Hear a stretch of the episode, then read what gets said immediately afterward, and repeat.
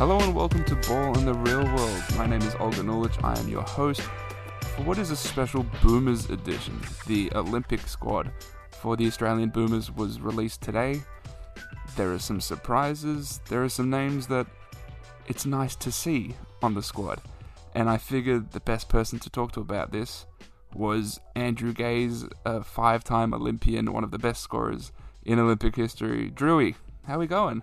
Yeah, going really well. It's uh, exciting time. It was. It's um. It's it's all upon us now, and we see the squad announced, and we see the pools being somewhat allocated. I mean, there's still a few uh, vacancies that that uh, we need to find out, but it becomes a, a, reality, and it's an exciting time when you look at our team and the squad we're able to put together, and, and what we're potentially capable of in Tokyo. So, looking looking forward to it is all this stuff as exciting for you as it is for me? You know, the last night the draw, watching that come out, seeing the potential matchups. You know, thinking is Serbia going to get through? Are we going to see you know Baynes and, and Landale and those guys trying to lock up Nikola Jokic and, yes. and then today is does this still get your your blood kind of going too?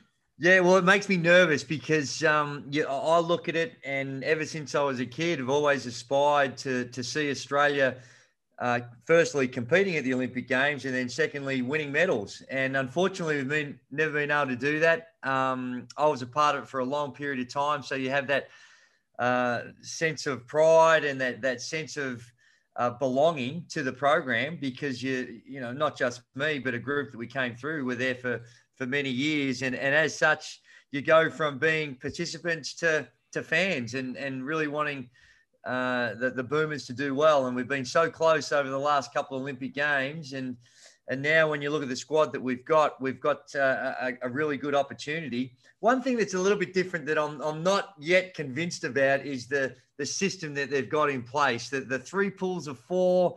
And of course, you've got to finish in the top two to guarantee your way through. And then, in fact, I'm not even sure how they then determine who the next best two are. Uh, there'd be some formula for that. But uh, when you've got teams competing in different pools, how you come up with the next two is a little controversial or can be controversial.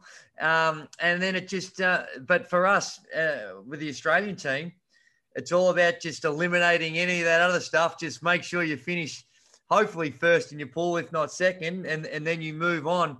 Um, uh, and the challenge that we face right now is we we don't actually know who it's going to be, who we're going to be playing on, because we got two of the qualifying teams are going to jump into our pool. So that makes it even uh, a little bit more nerve wracking about what may lie ahead. So when you talk about, let, us talk a bit about the the new system that they've got because. So what's it's gone from what eight or nine games to five or six games, something That's like that. right. So they've cut it down a little bit. But yeah. when I look at the World Cup and the way Australia did there, I see Patty Mills and Delly sort of getting a bit gassed toward the end of that tournament, right? And, and, you know the depth wasn't as good as what this squad might indicate because you know if, if everyone plays, then the, the, the depth is totally fine. But yeah. do you think there's a chance that that a shorter tournament and less games could potentially work in the advantage of the Boomers because Patty Mills is 32, Aaron Baynes is 34, and you've got an older core. You could have worked in the Boomers' favor. Well, we'd like to think so. I think that um, that in the past we've we've shown how close we've come, and you could look at some of those past experience, and you you could mount an argument to say that well, if it had have been a little shorter, maybe a little fresher, we might have got there. But that is when you've got two pools of six, and you've got to finish in the top four. There's a little bit more margin for error you, you you're able to play through and you have a little hiccup in a game here or there, you still got some margin for error. Uh, when you're in a pool of four and you've got to finish in the top two to guarantee your way through there, it takes away that little bit of a buffer zone that you can have for, for an off night. And and and we do know that I think it's Nigeria that's in our pool as well. And Nigeria is in there, and then the, the two qualifying teams that will be correct. decided end of June, I think. Correct. And and when you look at those pools that they've got, everyone assumes that it, that's probably Serbia and Croatia, given where they're being played. Um, but you know, you still got very strong teams uh, in those pools. I think Russia's another strong team in there. Certainly Germany, yep. with if they've got their talent. Italy, a perennial um, uh, good team. So, so there's a lot of other teams that could come in. New Zealand, you never know. You, ne- you just never know. Yep. I think it's unlikely, but you never know. Um, so it's you, you can't even overlook a team like Nigeria. And when you've got those pools of four, accidents can happen. So we've got great depth, and if if I had a personal choice, I would probably prefer the other system, albeit that you're going to play more games than this one where, you know, limited preparation time, other variables come into play, accidents can happen. And look, when, when it comes to the, the system, I think one thing to note is that if it's going to not affect the team, it might be Australia, just considering the talent that Australia has, right? And, and so let's talk about this squad, right? It dropped this morning. with yep. chatting on Wednesday. Um, and it, it looks like you've got that top tier of NBA guys. You you have the Boomers core. We've got the addition of Matisse Thybulle on the squad, yes. which I think is something that the Boomers have sort of been lacking that that skill set. Um, and then Goorj went for what looks like a bit. And you got the obvious NBL guys, and then some young guys too. Yeah. Um, what do you think of the, the makeup of the team? Because previously, I think Lemanis usually would have gone with the core guys and then you know NBL vets. Um, that's what we saw in the, the last Olympic team. Goorj has sort of gone a different tack. Do you, do you agree with the direction that he's decided to go? Yeah, well, I look at this team and there's no one in there that you that I would feel that has been left out that's a legitimate chance to, to make the team. Jonah Bolden is the sort of the mystery guy that we haven't seen a lot of in recent times that that was a part of the World Cup team, pulled out, and whether that's had an impact on his selection here or not. But the bottom line is he hasn't played a lot, and we haven't seen him a lot over the last 12 months. But he's probably the only one off the top of my head when I went through it that thought, oh, I wonder what the, the, the scenario is with him. But everyone else, I think, is uh, legitimate. And really, they all could, you could mount an argument for each and every one of them. Even someone like Josh Giddey who's only 18 years of age, you see what he's doing. And yes, the Olympic Games is about putting the team together that absolutely gives you the best chance to, to, to win a medal. No question about that. But even at the Olympics, there is still an element about building for the future, providing players with opportunities that are going to uh, give you this longevity in being able to compete for medals. Um, so I, I think for, for, for, someone like him in particular, that um, a good argument could be mounted. You go back to uh, a couple of Olympics ago when Ricky Rubio was there as a 17 year old. Similar yeah. arguments could have been made against uh, with, for other players going ahead of him, but it proved to be a, a very important selection as far as his own personal career, but also for the for, for the prospects of Spain. So um, there's no one on that list that I think, oh, gee, my eyebrows were raised and and go, I'm not sure about that. Um, they're all such as the depth of talent that we do have that um, they're all worthy of having a good look at. And given also the uncertainty with the NBA, if you if, if you see um, if Philadelphia go all the way through to a, the championship series in the NBA, the, avail- the, the, the availability of someone like Ben Simmons and Matisse Thybulle will then you get well, I don't know. So I can understand why that um, you would have uh, such a deep roster of, of, or a squad of 24 because there's still a number of variables that we aren't aware of. And so you, you touched on a lot of guys I don't want to, to talk more deeply with you about. Um, you talk about the Sixers, obviously, if they make the finals, then the, the, it comes up really close to the start of the Olympics. And I'm looking at Joe Ingles with the Jazz. The Jazz mm. are rolling right now. Is he going to be in a similar boat? And Joe Ingles, I feel like, is maybe a different story. We we have a, a more clear idea of where his priorities lie at this point in, in his career. Yep. Right. And, and, as much as I don't think he would leave a potential NBA title team in the in a finals to join the Boomers, I mean, anything could happen, and it wouldn't surprise me. Um, but you, you touch on Josh Giddey. He's a person who you've kind of been around for a while, you, you know, with his dad and all that too. He's in this squad. A lot of people may have said, should a Nathan Sobey make this sort of squad? Right. And so you're picking the youth mm. and incorporating a guy into the program over a, an NBL guy who's probably a star in the NBL currently. Do you think when you look at Josh Giddey and the way he's played with the 36ers so far, do you think he could legitimately make an impact and, and produce for this Boomers team? Oh, absolutely I think that he's uh, you got to understand. And it's easier for me because I've known him a long time and coached him throughout the juniors sure. and know the personality as well as the skill, and know that he's not going to shy away from the uh, a big moment. He's not going to get overawed by the, the occasion. Um, I would have great confidence in him stepping into games and um, and carrying a load. Is he ready to, to, to be the main man and play 35 minutes a game? Probably not. But that doesn't mean that you um, can't play a role. And, and at the Olympic Games, you've got 12 guys that are all legitimate stars. And trying to find that balance of people being able to accept a lesser role. I think clearly Jonah Bolden was an example of, of someone that wasn't prepared to accept a lesser role. So he makes his, his own decisions and, and fair enough. Um, but trying to find that chemistry and that mix in order that you have that as well as tremendous skill, the great harmony and camaraderie and all those things that go along with it uh, can present a challenge when you've got players that that are all got great expectations of what how they're going to contribute.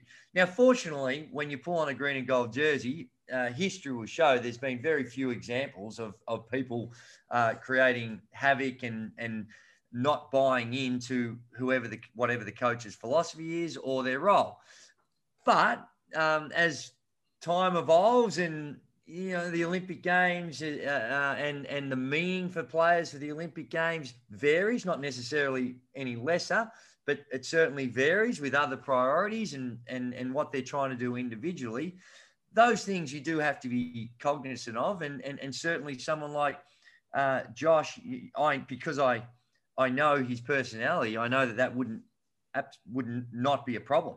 You know, when we talk about the, the culture of this team as well, and you know, being willing to go in and accept a role, I think a lot of that does come down to just how much you revere the program, and I think it's one of the more impressive things that Australia has, where Patty Mills and Joe Ingles and Aaron Baynes and that big that that core that the Boomers have is so bought into the program and that process.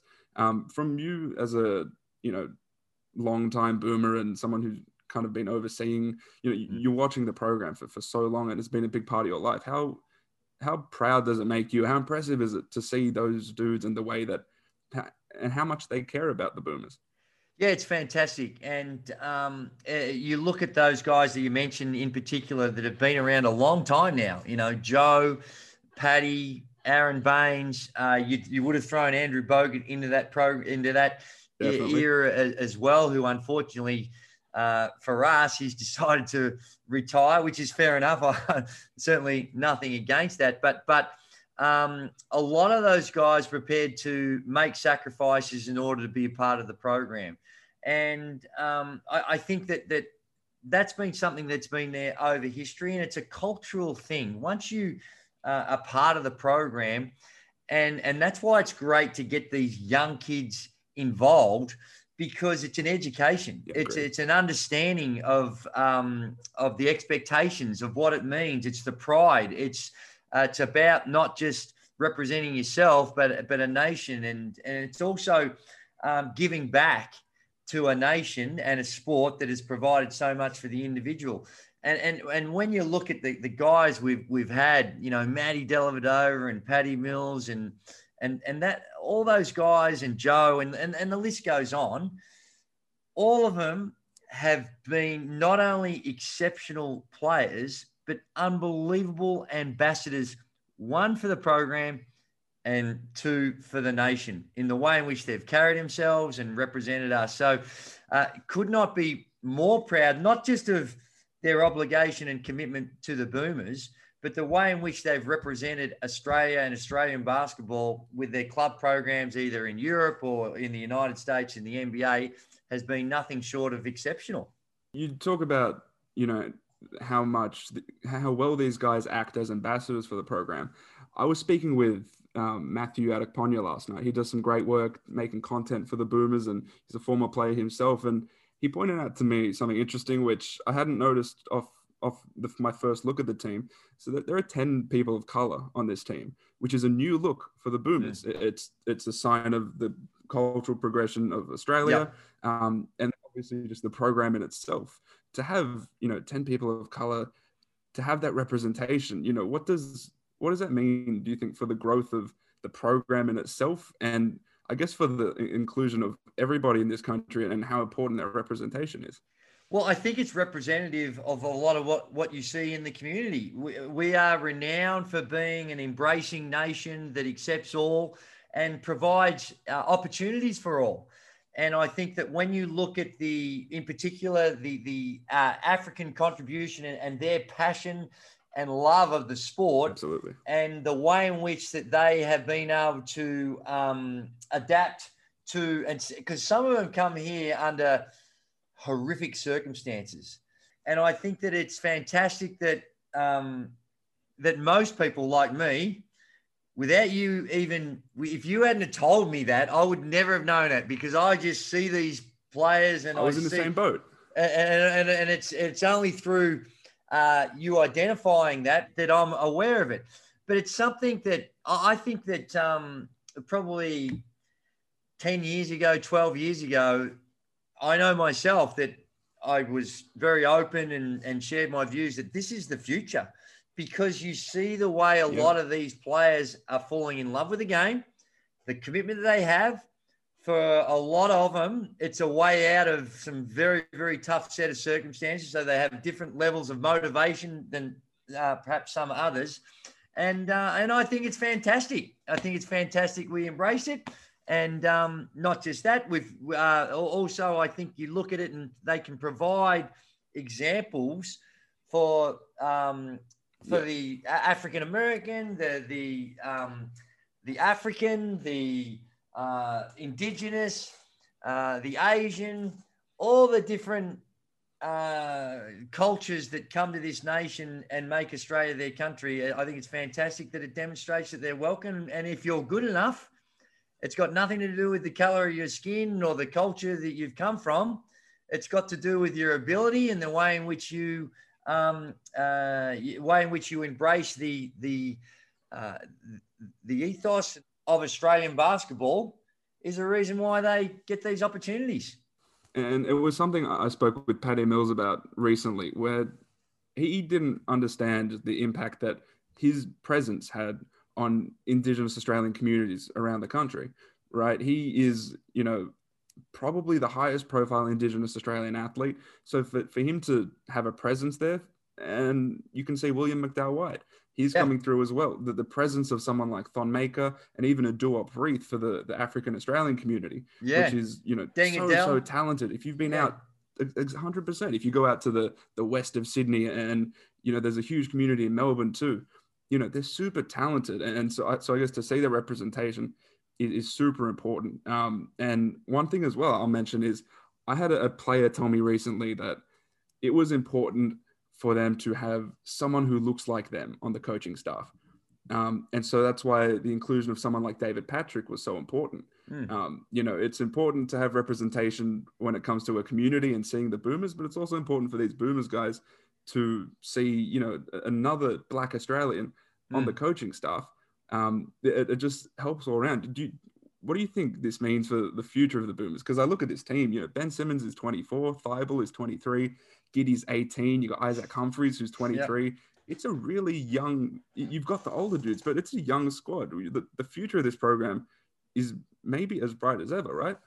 Oh, it is. And, and I think the fortunate thing is that um, we've had a, this has been sustained for a number of generations uh, if you go back to even before my time, when they were knocking on the door, that era that come through, Larry Sengstock, Ray Borner, Wayne Carroll, Ian Davies, Phil Smythe, um, they got us knocking on the door. You know, finished fifth in the World Championships in '82.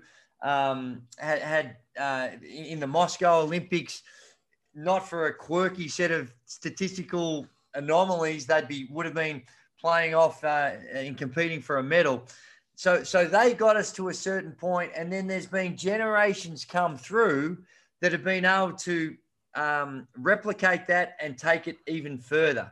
And when you look at the um, the, the, the, talent that we have uh, in comparison to when this was all starting back then to what it is now, the glaring difference is one opportunity because we've got these guys playing at the highest level of competitions throughout the world and yeah. two, athleticism. Uh, back in, we were the undersized overachievers. This n- team that no one wanted to play against, scrappy. You know, Larry Sengstock at six six is our starting center, and you know we, we, we're having to compensate for some of the uh, the athletic deficiencies that we have compared to our opponents. We can step on any floor now with the athleticism that we have and say that we can compete with a- any team in the world. And and yeah, you're right. You look you you are looking uh, for the to the future as well as um, the now, but the now is very strong. And the now is important to, to um, Patty Mills, Matty Dellavedova, and Joe Ingles because the reality of it is these suckers only come around once every four years, or if you look at what's happened recently, once every five years. Uh, and and you know, they're realistically, you know, the prospects of them achieving that goal of winning a medal uh, becomes a lot tougher after the, these games. So the now for them is really, really important. But the future with the players that you mentioned and Jock Landale, I'd, I'd throw into there, still a, a, a very young man. Nick Absolutely. Kay, you know, we because out of sight, out of mind, we probably don't uh, think too much of him. But uh, in regards to being a part of that future, but very talented um, and and got a I think a, a potentially a long career with the with the Boomers as well it is tough with a lot of those guys because they have to make some difficult decisions when you're involved in the NBA. And understandably, their um, their commitment to the Boomers uh, has to be proportionate to the circumstances that, that they're in. Um, so when you see the depth of talent, that gives me great hope because it's only going to become increasingly harder to qualify for, to, for these suckers. Uh, you know, that's that's going to only get tougher and tougher as time goes by. And for these guys that maybe aren't there because they're involved in the NBA or um, that, that aren't there for that qualification period, uh, the depth of talent is um, is just as important. And I feel really good when you look at NBL these days and the, the, the level of talent that we have in the NBL. Feel really good and encouraged about um, what the future may hold. I mean, absolutely. And I think of the young guy I didn't mention was Josh Green. He's 20. He's from Sydney. He's just going to yeah. come into that squad and potentially that team and bring uh, the type of player that they haven't had in a, in a long while. Um, well, you know, you know what the thing, look... the thing is, and, and, and, not not to say this would be yeah. Josh, he's got just as good a chance of of making the team as any, but I guess as a, as an example, uh, we will have guys that are either in the NBA or on the cusp of the NBA that won't make this team because you 100%. know 24 doesn't go into 12. You got to you got to make some tough decisions along the way, and uh, how good is it and how far we've come that we've got players that can play in the NBA or, or even some of the leagues in Europe that may not get an opportunity to um, to, to be a part of this team. I mean, that is the luxury that Australia has now. You can have a Josh Green who started who started games for the Mavericks this season, who is who who may struggle to get on a Boomers team. You know, personally, I think I think he'll make it because I, I think he fits a skill set that I think Goorj will like. But the fact that it's even a question that this guy who has started for an NBA team, a probable playoff team, might not make a Boomer squad, just talks to you know the growth of this program. I want to quickly touch on you know someone like Josh Green and a Matisse Thybulle and a Ben Simmons, these long athletic guys going into a Brian Goorjian team and the defense that he sort of inspires. I look at Justin Simon and you know how mm. much uh, Goorj is empowering him with the Hawks currently. That they're, they're flying, they're four and zero. You know how excited are you to see this current Boomers iteration that could have a Thybulle and a Simmons and obviously Baynes manning the paint yeah. you know, in that Goorj system and, and under the sort of values that that he puts forward. Well, and you're 100% correct. I think it's mouthwatering when you see what that level of athleticism with the guidance and the system that that, that Brian will put in place, um, uh, what what the potential that could be. But for me, who got to play, I when I first started playing basketball, I played alongside Brian. Uh, he was my teammate, and then got to play against Brian Goorjian teams for 20 years. So, uh, and his calling card during that time was defense. Yeah, he he yeah. he was a, a, a guy that that had really sound structures offensively, but the calling card and the trademark was defense. What encourages me, and and and so I, to a certain extent, take for granted that, that because Brian Goorjian's there, they're going to be great. It's going to be a great defensive team because I've seen it and and played against it and now observe it. But what encourages me more is uh, with Brian Goorjian coming back and seeing bits and pieces of the stuff that he did over the journey in China and seeing what he's doing offensively now and, and the yeah. way in which he can play the up tempo. I'm more excited and thrilled about what can happen offensively uh, on the basis that I have no fear, no problems, no worries about the defensive end because there's over 30 years of history to say, well, that's tick that box, no problem. Uh, but the offensive stuff and the schemes that he's putting in place now to exploit the talent that he's got there at the Hawks, and like I said, the little bits and pieces that I saw of him in China, uh, I think that that's more exciting to me than what he's than, than the stuff that we're going to see on the defensive end with this level of talent that you're talking about and level of athleticism? Now, I'm going to put you on the spot and, and, ask you for your, your starting five or kind of your ideal starting five, assuming everyone plays. But before I get there, yeah. um, I'm, I'm going to ask you about Isaac Humphries, who is a guy mm. who you coached as a rookie in the NBL. Um, and he had his ups and downs as a rookie, and it, it didn't seem as though you were able to get the most out of him, right? Um, he goes, he went and, and, played in the G League and did his thing there, and he's come back and he's playing like an MVP in the NBL, and, and he's earned a spot on this roster. Um, can you talk a little bit about what you see as Isaac Humphries' growth from a rookie to, mm. I guess, what you're seeing now on the broadcast for these NBL games? Yeah, and and a Boomers squad member. Yeah, uh, I absolutely enjoyed my time with Isaac. I, am not sure that he would have enjoyed it as much as I enjoyed it, but I absolutely loved coaching him. Uh, he's a different personality, and I learn a lot from that experience. The thing about Isaac, when I had him, was almost three years ago now, uh, two and a half seasons ago, uh, was that he'd come out of a situation where he'd been in Kentucky, and with the greatest respect, he didn't play. He didn't get to play for two years uh, at, Kentucky. Very now, he got great education, good system, but he wasn't um, uh, having a role that he was uh, that that I think if he had been in a different school, he would have had. Um, and as such, I, I, think that for him, um, my assessment of it was that you know he was maybe lost a little confidence um, because it because it wasn't coming as easy as it had throughout most of his junior career. And when he came and, and we got him in Sydney, there was another uh, level of education that he had to go through, another uh, learning a system. And my personal opinion is that I, I, thought that we, well, in my view, our coaching staff and myself provided some good guidance for him. Uh, you know, and the thing that sticks out the most after not seeing him other than on YouTube and bits and pieces right. uh, from his time that he went away as you know, Olgun, as a good friend of Isaac, and, and, and I'm sure you know more than I would, it was not easy yeah. for him when he went to Europe. It was not easy. And, you know, maybe that wasn't for him and things didn't work out for him in Europe.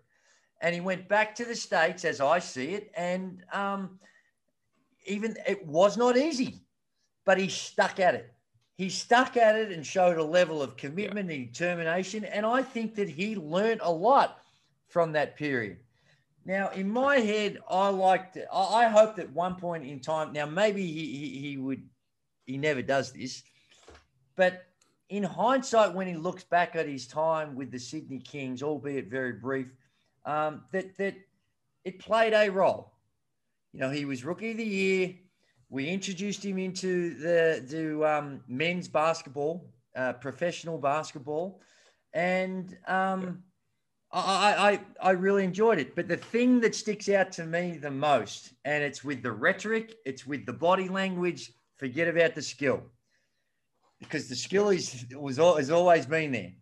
The, th- the the noticeable difference is the personality, the passion, the the the love for the game. Um, that might have been there in the past, but I think that there was a a maturing as a twenty year old still trying to figure out, figure it out. You know, um, yeah. He wasn't one that, that, that he wasn't one that that uh, necessarily uh, was a fan of the game in that he watched a lot of basketball. Uh, you know, I mean, I would talk to him about certain players to role model, and I'm talking about Hall of Fame players.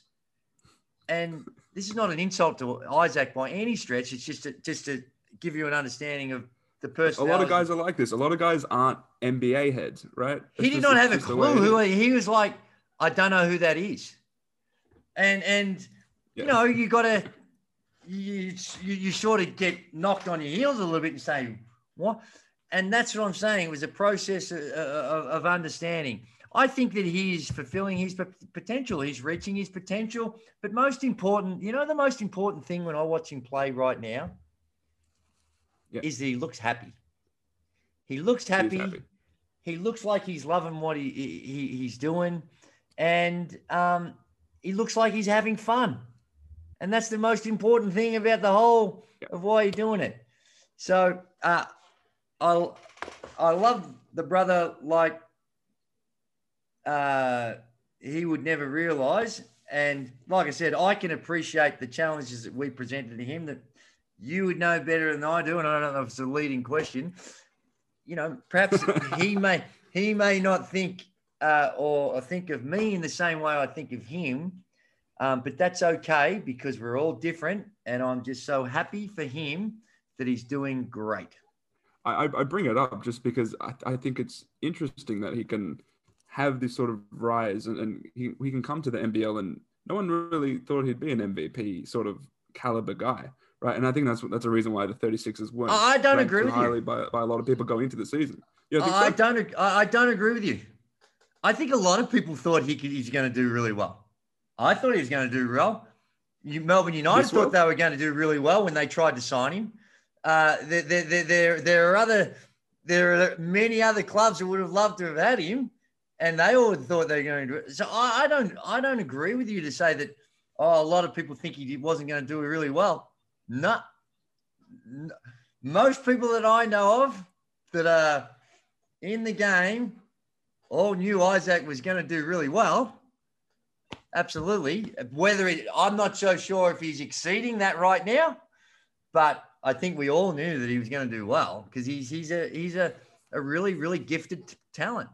Yeah, and, so and I don't want to dwell on Isaac because it's a great boomers chat. Um, but you know, Jeff Van Groningen signed him to the sort of money where it's you're gonna you have to be our MVP. He's he signed he signed to be an MVP level player. I just don't think that the broader public would have guessed that Isaac Humphries would have played his two seasons in the G League and had his stints in the NBA.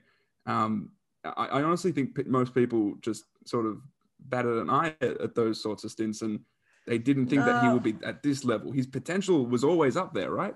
But yeah. it's it's I, I, think he's surprising a lot of people because there's a reason why the 36ers weren't no, no, supposed no, I to think, I think be, my, be four and two right now. Yeah, yeah, no, no, no, absolutely, and he's a big part of that. He's been fantastic, and right now after six games, you you are spot on. That is an MVP candidate with the performances he's doing. I don't think that anyone sure. questioned his talent. I think a lot of people had some questions about whether Daniel Johnson and Isaac Humphries could coexist and whether or not true. they would be true. able to play on the defensive end like they are. And, you know, and, and, and so I think that you're right. I think there was some question marks about that, but I don't, I, I, I might be naive here, but, but certainly people like no, no one that I spoke to.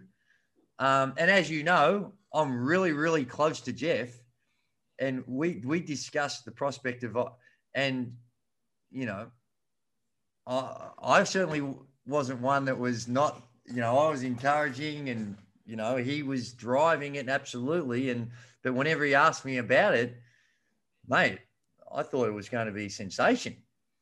But others, I don't think question Isaac's skill or ability to contribute. Maybe, like I said, maybe not. No one knows you're going to have an MVP, but everyone, I think everyone assumed that he, Isaac Humphries, was going to be a very impactful player in the NBL. But there was an uncertainty about the combinations, not so much the individuals. I can agree with you there. Yeah. Um, look, let's let's kind of turn it back to the Boomers. I hope that I hope that chat's given you time to think of what you think, at least as far as on paper and as far as a fit goes. What what a good Boomers starting five would look like if we've got the squad in front of us. Um, yeah, I wish you had to give me. What maybe? You should have given me the heads up here because I'm I'm going to be going off the top of my head, and at 50, almost 56 this year, the top of the head doesn't always work like it used to. But um, I think there are some no brainers in there. Um, uh, I think that you, you're always going to have Patty Mills is always going to be starting. Uh, Patty's a no brainer. I think Joe Ingles is a no brainer. I think Ben Simmons is a no brainer. Um, uh, depending on, Aaron well, okay, who's your fight? Yeah, that's what I was about to say. Who's your fight? I, I would assume that you go with Aaron Baynes, but I, I, I also respect what, um, uh, you know, Andre was doing in the past and, and, and how sometimes it would be variations between Baynes, um, Bogut, Landale. Now he pretty much set, settled on Baynes as you started, but but there has been variations over the, the last five years, uh, naturally so. But I think right now that you'd be um, going with Baynes, um, and then you know you've got that swing guy that you you you, you who you're going to run with. Um, That's the big unknown for a lot of people, I think, because I think. Uh, uh, constant across a lot of people starting fives is Mills, Ingles, Simmons, and then Baynes as a guy who can play alongside Simmons because Baynes can stretch yep. the floor a bit, and he's that really impactful defender inside, right? And so it's just that, like you said, that swing guy, that the the perimeter yeah. guy next to Patty and Joe. And yeah, I, do you what's do you go with a Matisse Thybulle? Do you go well, that, young, even younger with a Josh Green, Broekhoff maybe? Yeah, yeah. I think that you, um, you know, with Ben in there, the more you can space the floor, the better off you're going to be. But Baynesy's knocking down those three. Well, he did last season. Baynesy was knocking down those three balls as well. So they've got to respect him at the very least. And when you got Ben coming off those screens or Patty coming off those screens, you know, they've got to be conscious. You've got, you certainly got to respect Baynesy as, as, well. But I think with uh, Matisse, from what I've seen and what his reputation is – and understanding that Brian Goorjian's coaching the team, uh, what he can bring with the versatility and the athleticism on the defensive end. And when you think of the players that he's go to, he has to go up against, and some of the matchups, then then that can help. You know, Patty Patty Mills and and and Joe Ingles are really good defenders because there's a lot of basketball IQ. Um, but but, sure. but but but you still need on the defensive end. Sometimes basketball IQ is really important and can get you to a certain level. But with some matchups, you just need great athleticism and you just need that physical yeah. presence and um, and it's never these days whether it's at the Olympics or the NBL, the NBA, what you do on the defensive end it starts with, of course, your individual matchup, but it's more to do with your team concepts anyway. But you, the, you, still, you know, that's where a, a, a, Matisse would come into my thinking as what someone that you go, well, well, he would tick a lot of boxes on the defensive end. Yeah, and I look, I, was in China for the World Cup, and you look at some of the matchups that they struggled with. Um, you know, it's it's nice to have someone to throw in Evan Fournier, for example. Yeah, when absolutely. you go up against France or against Hernando De Colo, who yep. is such an amazing scorer at that level, right? When you're going up against an American team, for sure, you, know, you have wings from one to four. Yeah, right. It's nice to have that guy. Um, and so I I agree with that. I agree with the Thybulle pick, Thybulle, or if if you want a one of those sort of firepower sharpshooting teams, if if Broekhoff is shooting the ball as well we know as, as well as we know he can, yeah, then him on that squad too. And and honestly, I, I, I like the idea of some small ball with Ben at the five. He's six foot ten and he he can he can play at the five. So having True. him in there, throwing in throwing in Broekhoff and a Thybulle, this team can can do a lot of different things, can't it? Well, you, you can make arguments for a whole bunch of players, but the one that I'd need to see more of, but on the basis of what I saw last season in the NBL, and when you think of international basketball and some of the players that you've got to play against and how in which you want to run your defense, Will Magnay, believe it or not, in my I, I don't even sure he's going to make the but but I can see that I'd want to look at what Will, because his skill sets, I think, uh, could be really valuable. And if I was Brian Goorjian, I'm having a really good hard look at it because of what he can do on the defensive end. And you've got enough firepower down the other end with all those guys and the various rotations that you're going to come in. You're going to have enough offense in in um, that you can deal with, and the rim protection, guarding some of those uh, bigger guys, even sometimes when you've got a switch and his ability to move laterally uh, to protect the rim, uh, all those things. I really like the progress Will Magnay was made. I'm interested to see. I know I saw recently he he got he's going back to the G League, which is great because he's going to get to play a little bit. We'll but, get to um, see him. Yeah, uh, but but he's one that that I would think, uh, you know, when you're making comparisons to some of the other players, his skill sets on those specific roles with some of those matchups that we, that you that we were all referring to, I think could be important. I think it's similar to what Aaron Baynes was to. I think it was an Olympic team ages ago where Aaron Baynes was came off the bench and he was an energy big, right? He he went rim to rim, he blocked shots, he threw down dunks. Mm. I, I don't think Australia has had that in the past few campaigns you know, a, a guy who can rise up and, and throw down alley oops outside of Andrew Bogut. Yeah. Right. Um, and just just to have that youth in, in the front court too, I feel like that could be important. Yeah, absolutely, for sure. And um, and uh, I think a lot depends on on who you're playing against and the various matchups, and, you, yeah. and you've got to pick a team that's really versatile. That you've got all those things covered, and then no doubt, like we were talking about earlier, Brian Goorjian with his his calling card being defense, that's going to be a, a, big priority as far as the, the, the selection and how in which he's going to play. I agree. Well, look, Drewy, I, have kept you long enough. Uh, I feel like we can talk boomers all day. I'd like to get you back on at some point to talk NBL as well. I appreciate you you taking the time. I, I love talking hoops, love talking basketball, whatever it may be not everyone always agrees, but that's the beauty of the game and, and why it's so special when there's quite often no right or wrong, and it's uh, and it's each to their own. But uh, I love talking it, so happy to happy to chat whenever you like. Andrew Gaze, appreciate you taking the time. If you like what you heard, you guys head on to your favorite podcast app, rate, review, subscribe. You know the deal. Next week we'll probably get back to some NBL stuff, catch up on some of the Australians performing in the NBA. So, so keep an eye out every Wednesday for a new episode of Ball in the Real World. Until then, see ya.